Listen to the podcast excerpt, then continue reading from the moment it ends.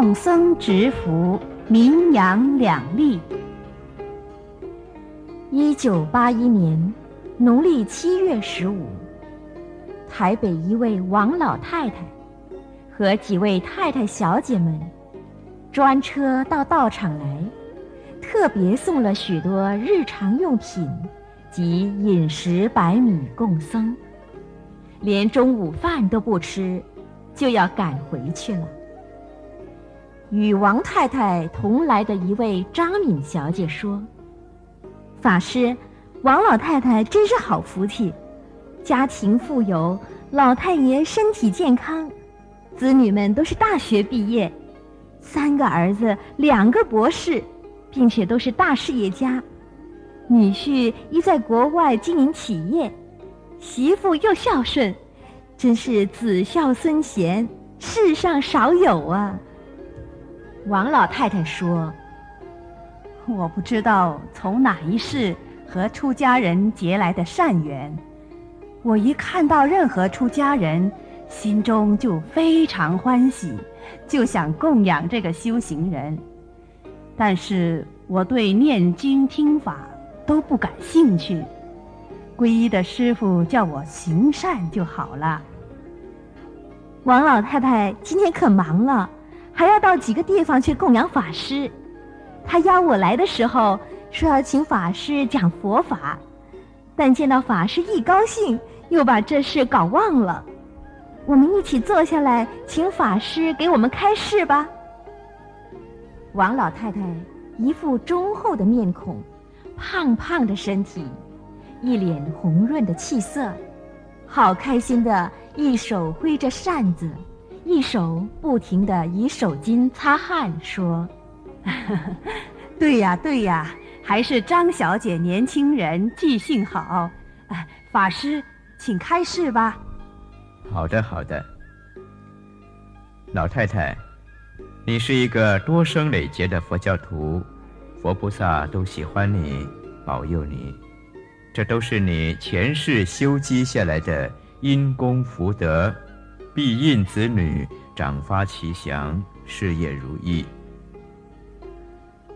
因为今天是七月十五，乃佛欢喜日，所以我讲个佛经里的故事给你们听。在座的人都目不转睛地注视师傅，盼望着师傅讲故事。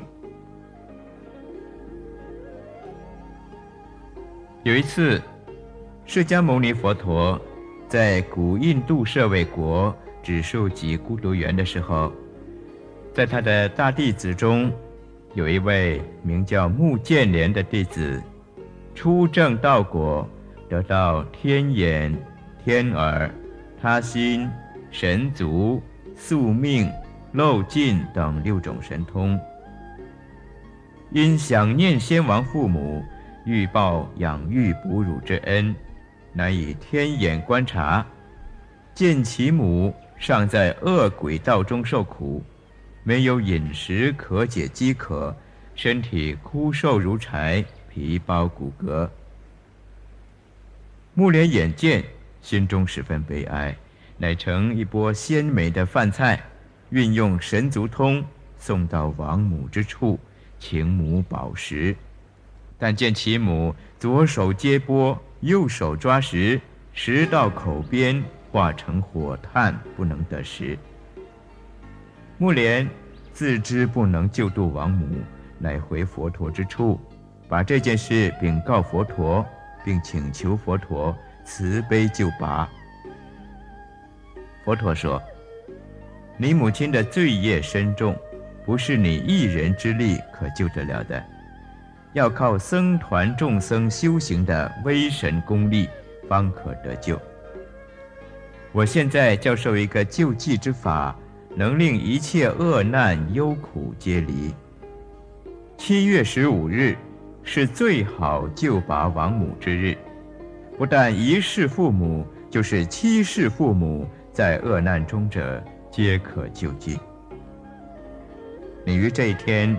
当备办上好饮食，乃至一切日常用品、衣物用具、卧床医药，凡世上所有甘美的东西，以供僧团大众最为有用。因为这一天是一切圣众在树下经行，或在山间禅定，有的须陀洹果、斯陀含果、阿那含果、阿罗汉果，获得六种神通，教化声闻缘觉。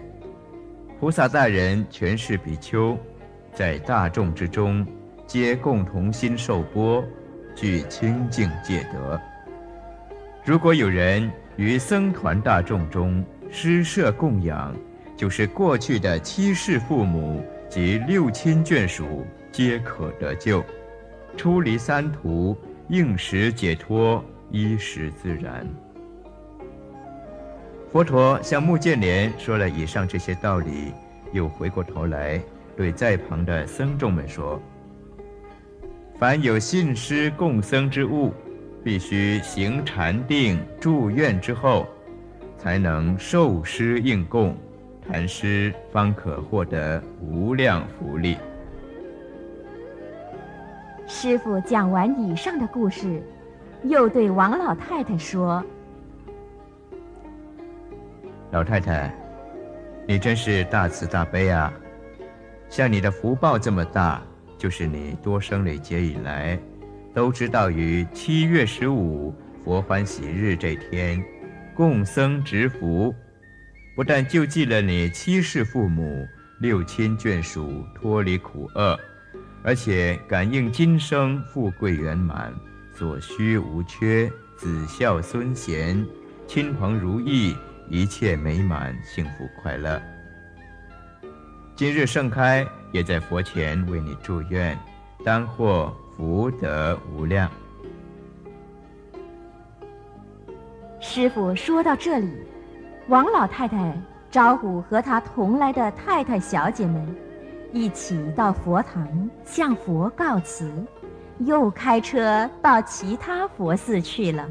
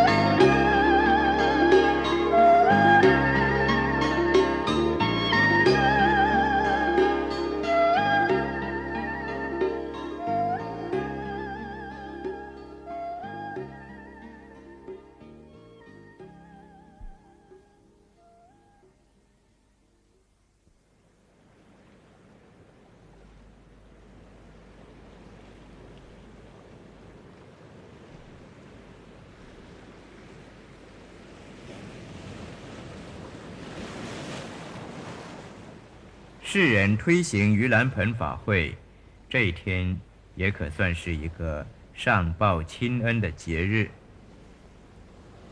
然而时间远久，渐渐行不如法，进而以讹传讹，相言成习。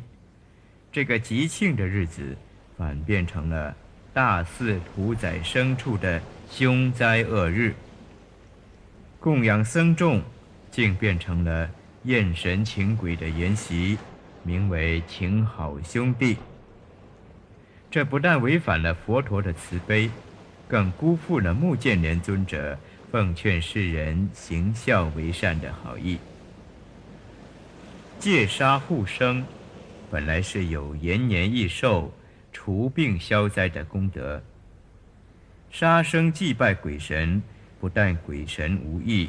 杀害众生要偿血债，命终之时复堕地狱，受无间苦。前人说：“要知世上刀兵劫，但听屠门夜半声。”杀业不休，世界将永无和平之日。如果杀生拜拜之风难改，则请代之以真美素食。香花果饼也可。如果做不到供养僧众，则请僧尼道家诵经礼忏，超度亲眷亡灵，这样也是名扬两利的美事。